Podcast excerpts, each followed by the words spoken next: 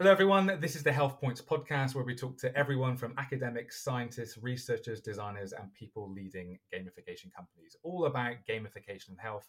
I'm Ben Wilkins and here is my co-host Pete Jenkins. Hi everyone. And today on the episode we have Kartika, who is the founder and CEO of BrainBerry.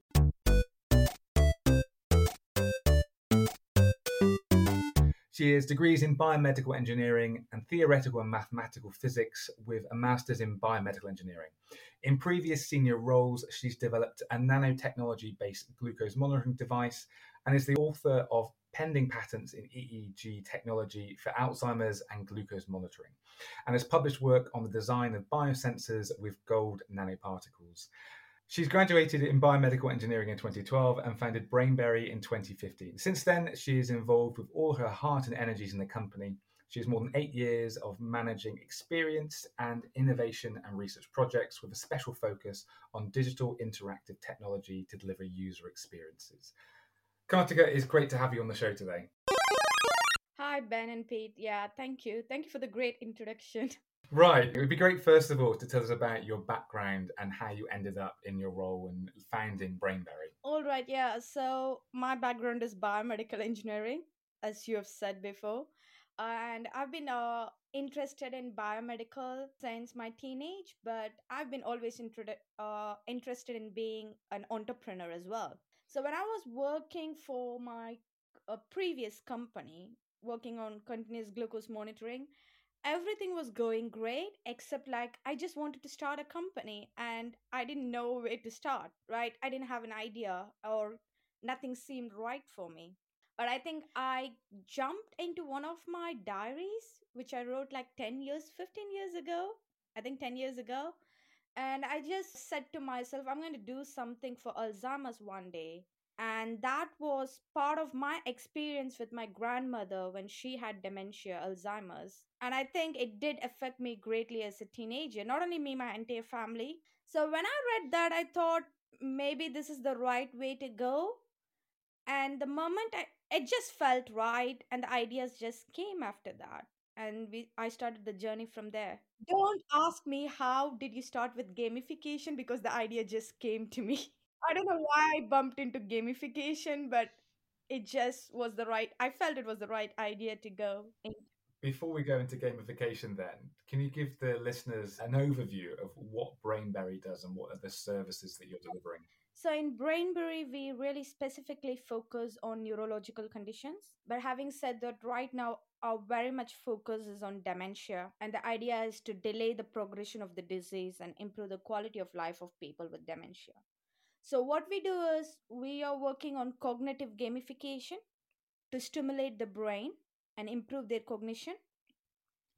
And to bring the gamification to next level, or the stimulation of the brain or the treatment to the next level, we've developed a wearable headset that measures the brainwave activity while people are playing these games.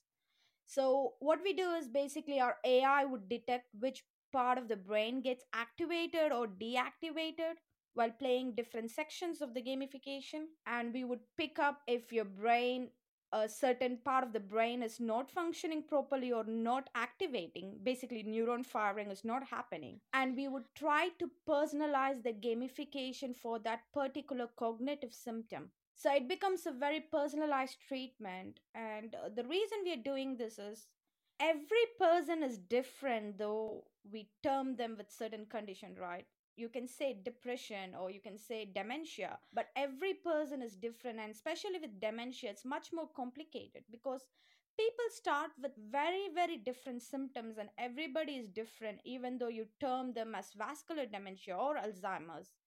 People start with different symptoms, but everybody ends up with all the symptoms at the end.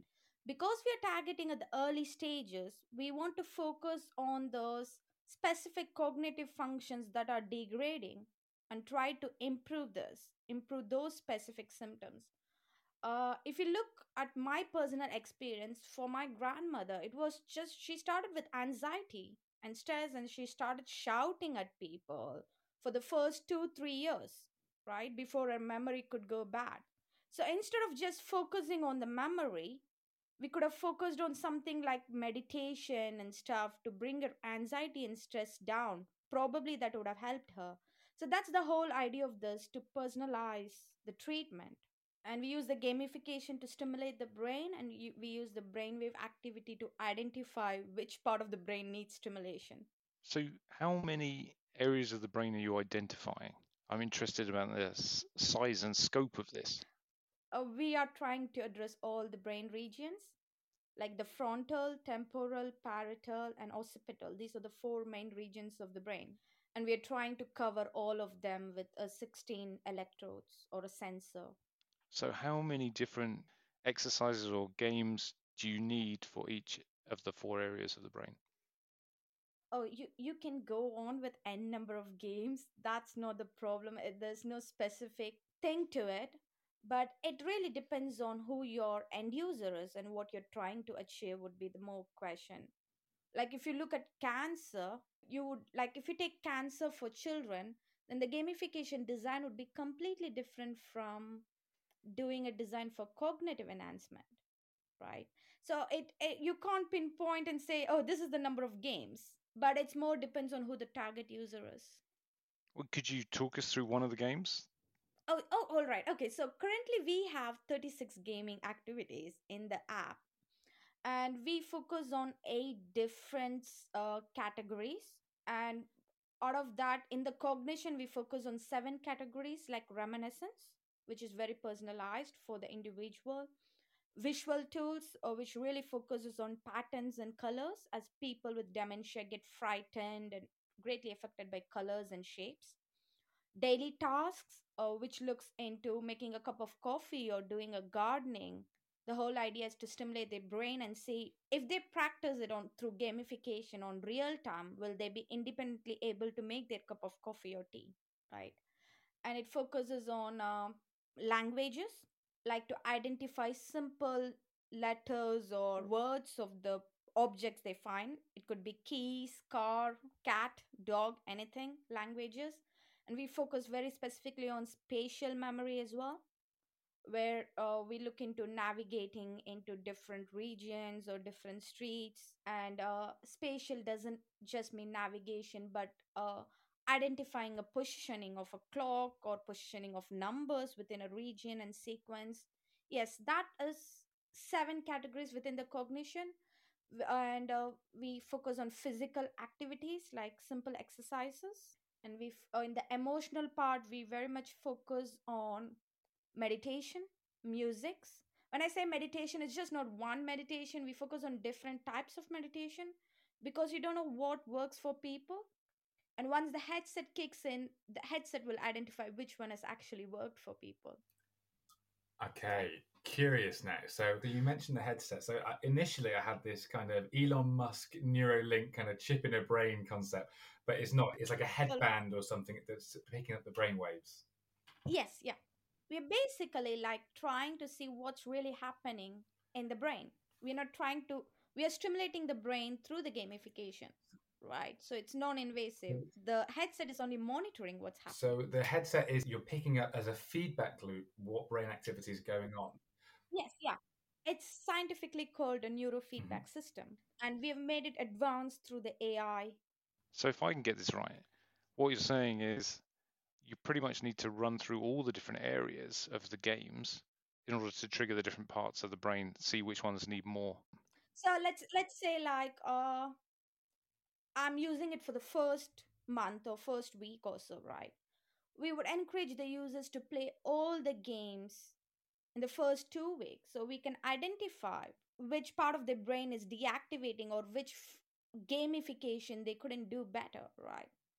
It's not only with the brainwave activity because our gamification also collects data on the cognition.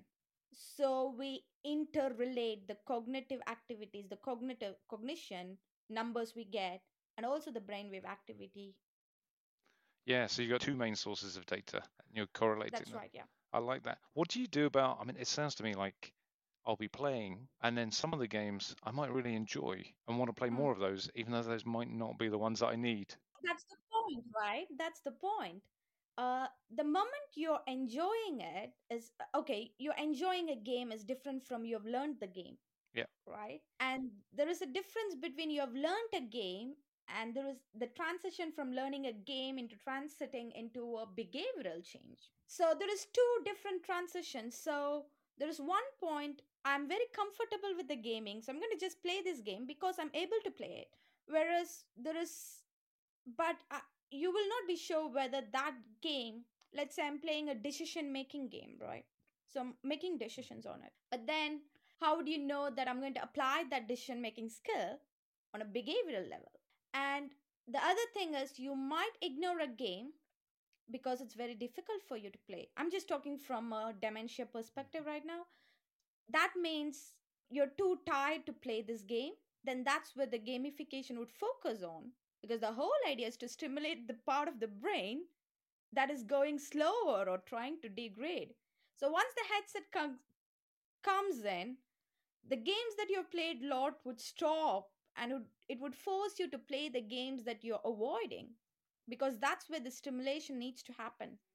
And after a fun part, like after certain weeks, it's not fun anymore. It's purely addiction or boredom. So then the games would stop. So you mentioned you've got 36 games within, and how did you get to 36 games? And what was your decision to design those kind of games? And you mentioned within 8 different categories. What was the rationale to get to that point? Honestly, we didn't know which one would work. We were going for clinical trials. So we decided to develop as many games that were relevant for cognitive dementia symptoms. So we developed 36 activities and we went through clinical trials. And finally, after 2 years, now we have finished the clinical trials. We know how many games work, how many games people found it difficult and stuff. So when we're doing our next version development, we would be only focusing on the games that gave results during the clinical trials. I think this would be really interesting for our listeners and anyone developing games for health. So how many of the games do you think worked based on the clinical trials? What's the hit rate? It was interesting. People, like we had spatial games, which were 3D games. People did not play it because it was difficult for them to play it. And we couldn't see any output on the spatial working because people did not play the games. And we couldn't force them to play the games because they were so tired. And out of the 36, 28 are gamification mainly, and we got 22 games working. That seems like a pretty good hit rate, in my opinion. Yes, yeah. But what's interesting is even we can't eliminate the other 6 games as well, because they showed some emotional and psychological impact, though they did not show any cognitive impact. So there is a balance to both emotional and cognition. You just can't focus on cognition. There needs to be a psychological aspect to it to bring that behavioral change you're looking for. You mentioned the clinical trials finished. So what sort of results did we see? So we only asked people to play it for 28 days. And what we found is we found MCI, which is a mild cognitive impairment, which we call as pre-dementia stage. People showed improvement in attention, new learning, visual memory, and motor skills, which was very fascinating for us because we never thought about motor skills, and now we are trying to implement in stroke rehabilitation because it showed improvement in motor skills. Very specifically with Alzheimer's people, early Alzheimer's, it showed great results in visual memory, new learning, and sustained attention. So the attention span increased massively in people. And the thing that it improved visual memory shows that your gamification needs to be more fun, visually implementing. So we thought that was interesting. So we are going for next clinical trials for next probably 6 months to see if we train it for 6 months, what are the additional cognition functions we would get. And we also found, as I said, with the neuroplasticity, we have found the shift from temporal regions to the frontal regions in some of the games, saying, okay, a temporal region activation means it's a new learning, right? I'm learning something new. The moment that activation stops and it gets into the frontal region of your brain, it means I've learned it. It's a long-term memory that's stored. At that point, we know this person has learned it. So we've seen shifts with the brain regions as well, but we got quite a lot of data to analyze, so we're still on analyzing it. Yeah. I feel like I would really like my students to be wearing these while I teach them so I can see if the learning actually went in. Actually, you can find if they are bored. Obviously, they're not bored. I don't know. You have to see it. Did you actually have any hard figures? Because you talked about like massive impacts there. Are there any like percentage improvements, things like that, that we can... Oh, yes, yeah. We've seen a total of 36% cognitive improvement, a 14% decrease in negative mood, 7% increase in positive mood, and neuroplasticity, we're just still working on it, so we don't have a percentage on it yet. We increased 88% on apathy, which was very interesting for us. That's very cool. I'm fascinated by the concept of neuroplasticity in games, because some time back I saw a piece of research that talked about something like 25 minutes of playing a really immersive game increased the neuroplasticity such that people were able to overwrite old habits. And if you think about the other ways of doing these things, traditionally the research says on average it takes 66 days to create a new habit. So where are you going with this? We would say... even if it's 10, it's more like a Japanese philosophy. Do it little regularly would help rather than doing for hours, like every a month or stuff. So we recommend at least playing 10 to 20 minutes every single day, or at least three to 4 days a week, rather than sitting for 1 hour, 2 hours on gamification every month or every week. It's not going to help. And where do you see this going in terms of what do you think the actual true change can be in people who are pre-Alzheimer's? The idea is to delay the progression of the disease, which means the quality of life will improve massively. Not only that, the economic aspect of it will come down massively, both for the NHS and the families who are trying to pay for the care system, right? So if people can live independently at home much longer with the disease and cope up with the disease, that's a massive change as a dementia community. And what have you projected in terms of what those savings could be or what that delay could be for using BrainBerry? Okay, we don't know yet about the delay, how many years, because we are a long way to go on much more bigger clinical trials to establish that. And in terms of the money being saved, right now, an average family spends 32,000 per year annually on the care. So let's say if we can even delay it for 2 years or 3 years, you're looking at 100K per family. That's quite a lot. But forget about UK, but if you even think globally, if you look at Asia, there is no awareness for dementia at all. In most of the Asian regions, people take care of them in the house, so there is no care system. But it will reduce the anxiety and stress of the family members and the carers who are dealing with it. And there is no value for it. You just can't put a term of money to it, monetize it. Bringing the care and family member stress down in dealing with the disease along with the patient itself is a massive social impact. Huge. And I can imagine being a family member or a carer, the idea that you're proactively supporting your family member, your friend, whoever it is, to better manage that condition or prevent it through games... is a wonderful way to do that. What I want to know now is demographic you're working with. What was the average age within your trials, or what's the average age within your users? This was very fascinating for us because our clinical trials focused on people with 45 to 65, the first clinical trials. But what we found is we were so shocked to see that more people were in their 45 to 55 region because the onset dementia has increased quite a lot in the last few years. But as we are selling the app now, most of our users are in 80 plus and they love the games because it's very simple for them. And we have two case studies. In one case study, this woman never used a tablet in her life and she now knows to use the tablet and starts playing the games. So that was a use study for us, which was really great. And one of the user study was like, this man was, I think he was 85 and he was in the care home. But when the family member took Cosma app to them and they were playing the reminiscence games, they started talking about their old memories, and the conversation lasted for more than an hour. And the family member came back and said, look, if I would have gone for a normal day, I don't think I would have had such a great conversation with him, right? Because the gamification and the personalization helped him to talk about certain things. So our clinical trial source with really like onset dementia people, but our current users are 80 plus. In that case, from a game design perspective, you mentioned that you just created games and went to see what happens in the clinical trial. Are there certain things that you've learned that is more important when designing games for people in their 80s? Yes, yeah.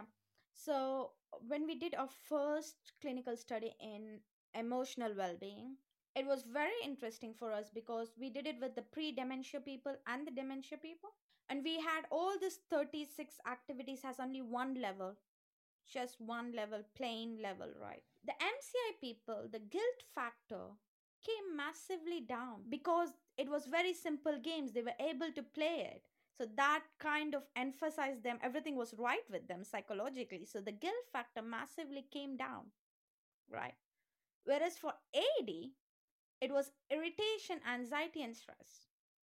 There was nothing to do with guilt factor because they still found some games to be difficult even at level 1. So that, and also the MCA told they would like to have more levels and more challenging. So that's what we learned, like even with levels, it doesn't work for everybody. The levels, when you're building up levels within gamification, it needs to be right for each stages of the disease. So now we are looking into stage 0, which looks at moderate to later stages of dementia. Stage 1 for early stages, and stage 2 for MCI or any cognitive, stage 4 for stroke rehabilitation, and stage 5 for healthy people. So that's one thing we learned from the clinical trials, like not every stage is, like you can't give simply 5 levels and say anybody could play it. So depending on the stages of the disease and what disease it, the level of gamification would change. And the other thing we found is not every day is same. And mood plays a great role in even encouraging people to play those games, right? There is an impact after playing the game, but what is the factor that makes them to play the game in the first place? So what I'm interested about here is you did games with the clinical trials, and now from what you're saying, the app is available, but it's called Cosma, and people can download it. Did you have to make any changes to it to make it commercially available? You know, did you find you had to improve the aesthetics? What did you, if anything, have to do to it? No, we changed the aesthetics even before the clinical trials. We have to go through a small pilot study on the usability. We changed the UI of it and we put it in the market, and we finished our clinical trials. But with the clinical trial results, what we're going to do is stage 2, a complete changeover where it combines with the headset, because it has to go with the headset. But what we found, what is going to be the transition is, right now the app looks into each game separately. But after the clinical trials, what we found is exactly your previous point. What if I like one game and I'm going to stick with that game, right? So let's say in our case, we don't see it as each game. We see it as different cognitive functions.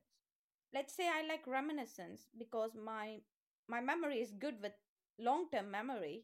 So I'm going to keep playing reminiscence, but I'm not going to focus on spatial memory because I feel it difficult for me.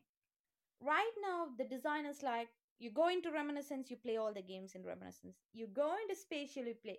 So our next stage with the clinical trials we've learned is, we're going to make it like a story. But when you finish a stage 1, you're going to have at least 1 or 2 games in each cognitive function. So if they enter a stage 1, they're going to have one game on reminiscence, followed by a game on spatial memory, followed by a game on visual memory. So you cover all the different cognitive aspects within a phase before you move to the next phase. That means changing the whole gamification design again, yeah. Okay. Just occurred to me, who's your target audience for buying and downloading the app? Is it generally going to be a relative, a carer? Usually it is, yeah. It's the family members who buy it, yeah. So in that case, what I find interesting there is about, of course, as humans, We will try to avoid things we're not great at. And if you have your users, your participants, because what they're doing is we all want to get to the point where we achieve mastery. And if the perception is this is a game I cannot get to the point of achieving mastery within it, why would I want to play it? How do you point people in that direction? How do you nudge them without forcing them to play the games that they need to play to improve their overall cognition? You see, that's where the headset kicks in. It becomes more interesting for people to really see what's happening in their brain. It's almost a real-time feedback to them, to come to a point and say, look, we're not going to say you're not improving. You're saying, if you play this, you will improve. You can see the shift happening. So that might be an encouraging factor for people. But if you let people play what they're comfortable with, it's not a cognitive app, you know, it's just any app like, I don't know, maybe Angry Birds or something. It's not a serious game. It just becomes gamification then. So there's again, if you look into serious health or serious games, you can categorize, are you looking at a therapeutic, which means you have to force people by giving them rewards or doing something because you're trying to stimulate certain part of the brain. But if I'm just focusing on diagnosis, it doesn't matter. If they don't want to play the game, I know the diagnosis is on spatial memory dysfunction, right? So it again depends on what is your target within the gamification. What is the end point? Is it therapy?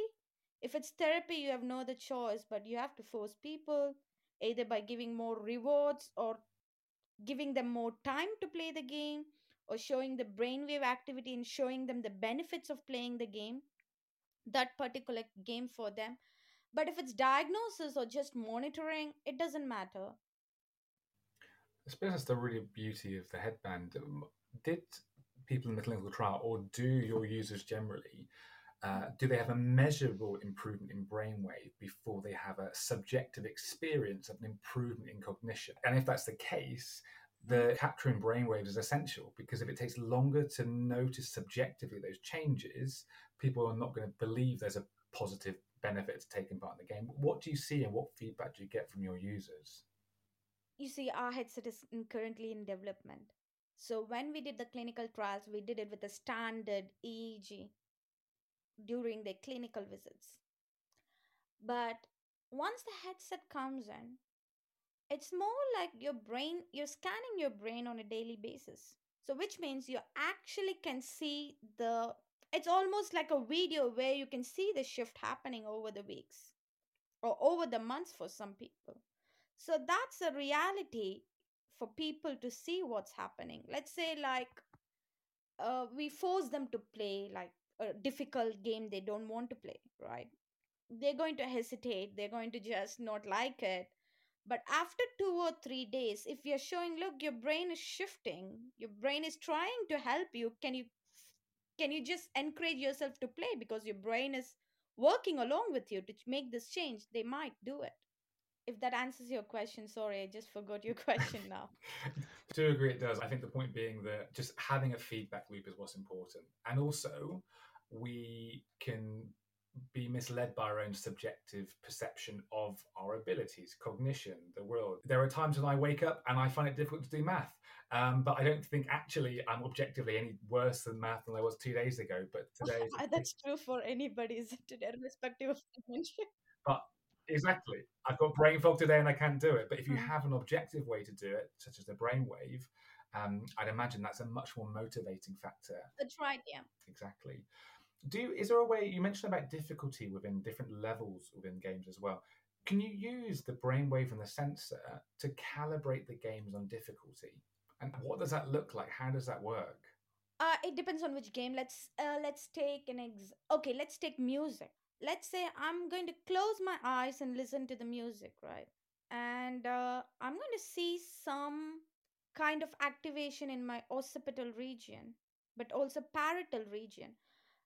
If I see some activation in parietal region, I would immediately know that, look, this person is listening to the songs, but he's connecting with the song and is recalling some of his own memory with respect to the song. because the parietal region is being activated. Whereas let's say somebody is like listening to the music, they're closing their eyes, but they are sleeping. Then we actually know they are sleeping with the theta wave activated and the frontal region activated rather than the occipital or the parietal. So with each certain functions, you can find what brain activity and what brain region is getting activated, and you can connect with what the person, at least to certain extent, what the person is actually doing. It is great with meditation. I can actually sit and do a meditation and find whether actually I'm doing a meditation or people are sleeping or people are just bored. So it depends on what brainwave gets activated, but also at what region it gets activated. It's very complicated because I might have an alpha wave activated on a frontal region. Okay, an alpha wave means I'm so relaxed. Okay, but let's say I'm doing a music, then I'm not going to look at the frontal region. I have to look at occipital region because that's the part of the brain that triggers those music and visual patterns. But if my occipital region says I have a beta wave, then actually I wasn't relaxed. And so based on that information, based on what you can read, do you change the game? Do you change the activity for the user? Yeah, that's what we said. We changed the gamification. And does it suddenly level up in terms of difficulty within spatial awareness tracking or memory games? Let's say I'm playing a game and I know from the brainwave activity and the cognitive measurements we make, I know this person has learned this game. Then that particular game would move to a next level to see whether they are still like able to handle that level. So there is a movement within per game on the difficulty level, but there is also movement from different cognitive functions. For example, let's say music and meditation, this person is really calm, then we are not going to play any kind of music or meditation to them. It'll be focusing more on long-term memory or short-term memory. But within the long-term memory and short-term memory, you don't know which one they are specifically have gained knowledge or not. For example, in short-term memory, it could be working memory or spatial memory. So when we talk about difficult levels, it could be within each game, or it could be within the whole cognitive functions of the game, or it could be here and there, various different functions within a certain level. I wonder then, is it possible to cheat on the game? I've engaged with a lot of our interviewees, health gamification products to see what they're like. I always try to break them. I always try to cheat with them. Is it possible to cheat, or have you created a way that is now impossible to cheat because your brainwaves are being read by the game itself? Yeah. When you mean by cheat, what do you exactly mean? Like putting a cheat code and cheating? No, not a cheat code. But you can skip through games in certain ways, realize, but you find maybe you kind of figure out the pattern. We will figure out the pattern and we'll figure out the cognitive scores. And the moment we figure that out, all the games you're playing, which you like, let's say, would be stopped.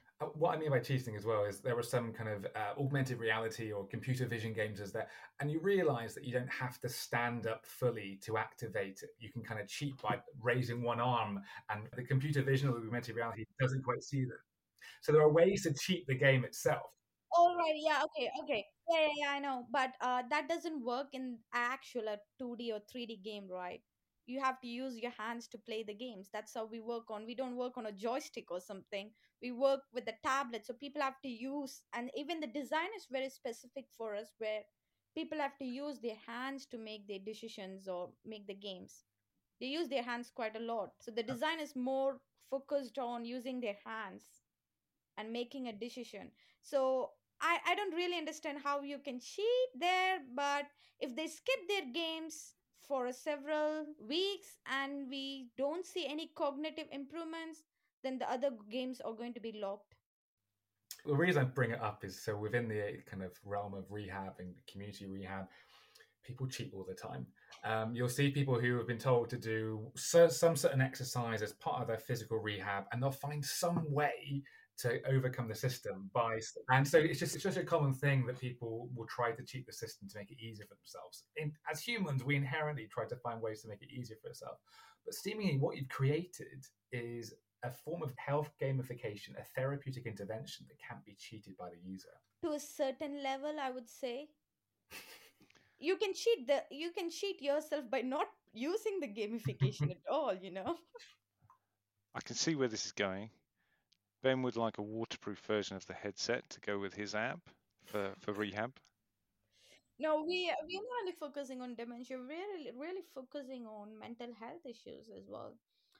The reason being is, look, my term of depression is very different from, you know, like how when you're a teenager, you think everybody thinks like you, so you don't have a problem. But after you grow up, you realize everybody is different. And for me personally, depression, I don't know what depression is. It was something I could really not relate with. My depression is my way of, when I say I'm depressed, it's like I'm sad for like 2-3 hours. I go for a sleep, I wake up and I'm fine. My depression is over. But that wasn't the case with my friends and people around me. So I was very curious. I started wondering, what does this mean? And I found that many people, the mental health issues that people are talking about, though I can't relate to them like on real-time basis or physical terms, I could relate with them like emotionally, like they are going through something. I don't know what it is. And that's when I thought maybe we should focus on mental health issues as well. I think the headset would play, once it's developed, it has massive application. Well, you've raised a question for me. Do you play your own games? I do. And do you find a difference? No, the current games we have designed for Alzheimer's is very simple. We would finish it within 20 minutes. Whereas for an Alzheimer person, it takes 1.5 hours. Like 90 minutes to play all the games, whereas a healthy person can play in 20 minutes. With respect to gamification, yes, I do. I always keep working on my PS4. And something Ben said earlier about brain fog, and I'm thinking about like long COVID and stuff like that. Is there a need or a possibility to try it out as is for different health purposes? You see, the gamification needs to change. The moment your target user changes, the gamification needs to change. But you can look into simple things like with the headset, you can look into simple exercises at home or doing meditation or running and walking. You can apply the headset still for those kind of activities, right? Let's say I'm doing a run and my brain is not calmed. Maybe I have to reduce the hours of run I'm making. It's not only about your physical health, it's also about your mental health. There's a possibility there, isn't there, of some sort of calibration with the headset, and then from then on recommending all sorts, not even just your games, but other activities. Yeah, the application is wider, but if you look into health, very specifically into health or any kind of conditions or disease, then the gamification plays a greater role because that's what stimulates the brain. With gamification, you can look into the science factor of it, like neuroplasticity and stuff. But there is also a philosophy part of it, right? This is how I think about gamification. You know, the matrix, that the whole reality is a simulation, right? So that's what that gamification is in a minuscule part. So instead of focusing on like killing people or zombies attack and stuff, you can use the same gamification to promote or even educate the next generation to do the right things that the previous generation has messed up. So I see gamification as a little minuscule part of the universal stimulation thing, yeah. Kartika, it'd be great to know over where you started, where you got to, what would be the real things that you've learned? What are the bits of wisdom you've picked up that you could give to our listeners in terms of creating health gamifications? Creating anything is hard. Anything to destroy takes minutes. Creating is really hard. So I think you need patience and perseverance are the two main things. And especially in the healthcare and gamification, I would really encourage, I know there is, you know, capitalism or business criteria to make money, but it's also important to do the things right so it benefits people. So I would encourage people in gamification to go through clinical validations. It's not only to improve the quality of the product, it also helps you to understand your product much better, which means you can provide the right product to the right people. So it's not only about validation. So I know it's a very hard task going through clinical trials, going through medical device route, but sometimes you have to do the right thing to reach right place rather than doing something which would not take you anywhere. So I would encourage people to go through clinical validation, however small or big it is. Where do you see the future of health gamification going, particularly within the area of cognition? Again, I would stress my previous point. There are so many, if you look into the market, there are so many gamification apps. But the problem is they are not clinically validated. So once the industry moves to that standard, there would be really heavy and healthy competition, which is good. But right now, I don't see it. Like, people claim so many things without any clinical validation, and that's not the right thing to do. And I think the industry needs to upbeat on itself and move towards the clinical pathway. But it has a great future for it, because Germany is the first European country to give digital prescription. So you can actually go and get prescribed by a doctor for a gamification product if it's clinically validated. And US has given its first FDA approval for a gamification on ADHD for children. So people have started moving towards that route, and that's the right thing to go for. But still, it's only 10% of the industry. Very interesting point to finish on the need for better regulation to highlight high quality versus low quality. Kartika, it's been great to have you on today to talk about brainwave activity to create cognitive games, clinical trials in validating health gamification, creating games for octogenarians, and a novel approach to stopping people cheating in their therapy. Thank you very much for joining us today. It's been great having you on. Thanks, Ben. Thanks, Pete. Yeah, it was great.